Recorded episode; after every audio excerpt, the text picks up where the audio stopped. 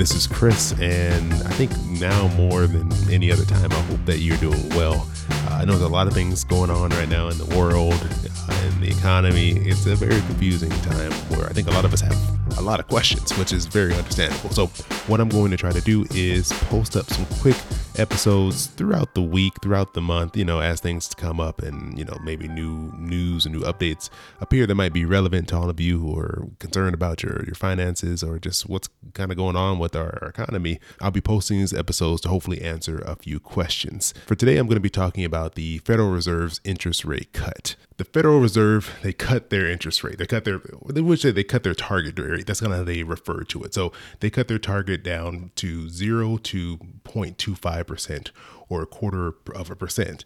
And so what this means is not that interest rates for everyone is going to fall to zero. So you won't all of a sudden get a notice from your credit card that interest rates will be now zero, or from your uh, your student loan that's variable. You won't have any of those things going on.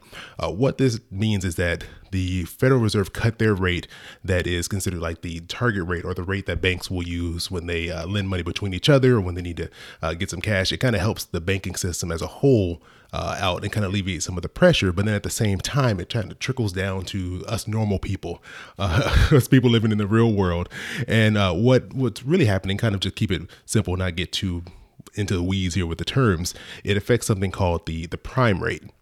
And the prime rate impacts many other interest rates that affect us on our day to day lives. Uh, so, for example, credit cards. The interest rate on credit cards is what is considered variable, meaning that it can change. It's not always going to be fixed at one percentage. So whatever your interest rate was when you signed up for your credit card, it's not going to necessarily stay that way the entire time that you hold on to this card. So those rates can change and they will fluctuate with the uh, the prime rate that the Federal Reserve impacts when they adjust their interest rates. Now they don't have to. Those rates can still stay high.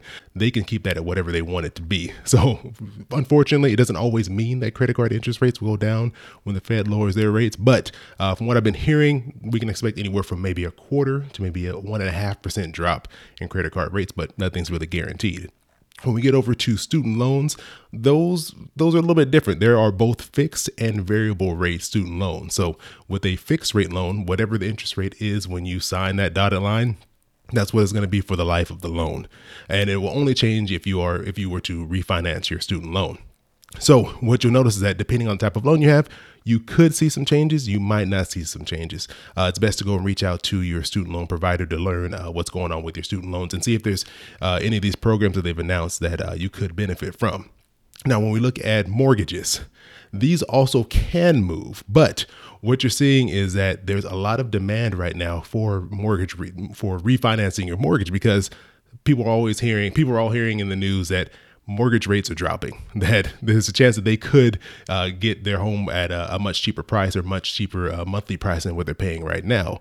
So what you're seeing is that people are flocking to the the mortgage company saying, "Hey, please refinance my mortgage." And there's so much demand right now that it's not clear if rates are going to drop or not because they don't have to decrease them. And with such high demand right now, there may be a situation where the rates don't drop. So uh, I wouldn't bank anything on being able to get a lower in mortgage interest rate right now. I'm to hold out and see what's going going on because you don't want to make your decision based off of something you might have heard from a friend or someone else. I would just wait it out, really weigh your options. I actually have a couple of links to some uh, mortgage refinancing calculators I can throw up as well here in the. I'll put it in my the show notes or in the uh, the link for the uh, Instagram profile for you to check out, and you can uh, make a decision, an informed decision on uh, what would be best for you. And then uh, lastly, the next biggest thing is savings accounts. And these move almost in tandem with that prime rate. And so what you will see is that, well, maybe I should say, I'll take that back. They don't move exactly in tandem. But what I will say is that when rates decrease, savings rates also often decrease. And when the Federal Reserve raise, raises interest rates, you also see savings accounts raise their interest rates as well. And it won't go down to zero. So you, you won't see it go all of a sudden now you're getting no interest at all in your savings account.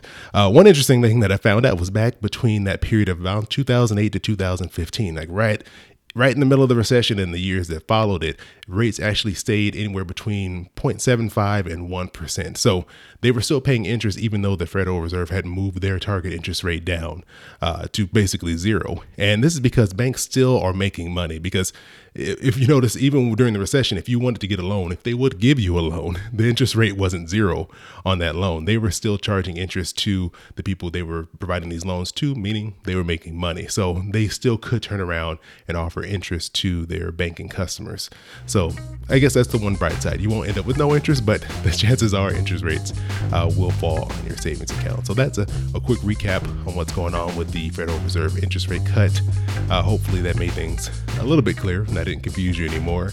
And so again, I hope you all are doing well. Hope that you're you're safe, your family's safe, that you're all healthy and well. And I will be back soon with um, regularly scheduled episodes. Episode will still be coming out this Monday. I'm really excited about that one. But again, I'll be having these special episodes that'll be coming out randomly, sporadically throughout the uh, the month, the week as I learn more information and I'm able to pass it along to you. So as always, I appreciate you joining me here for another bag of popcorn, and I will talk to you all soon.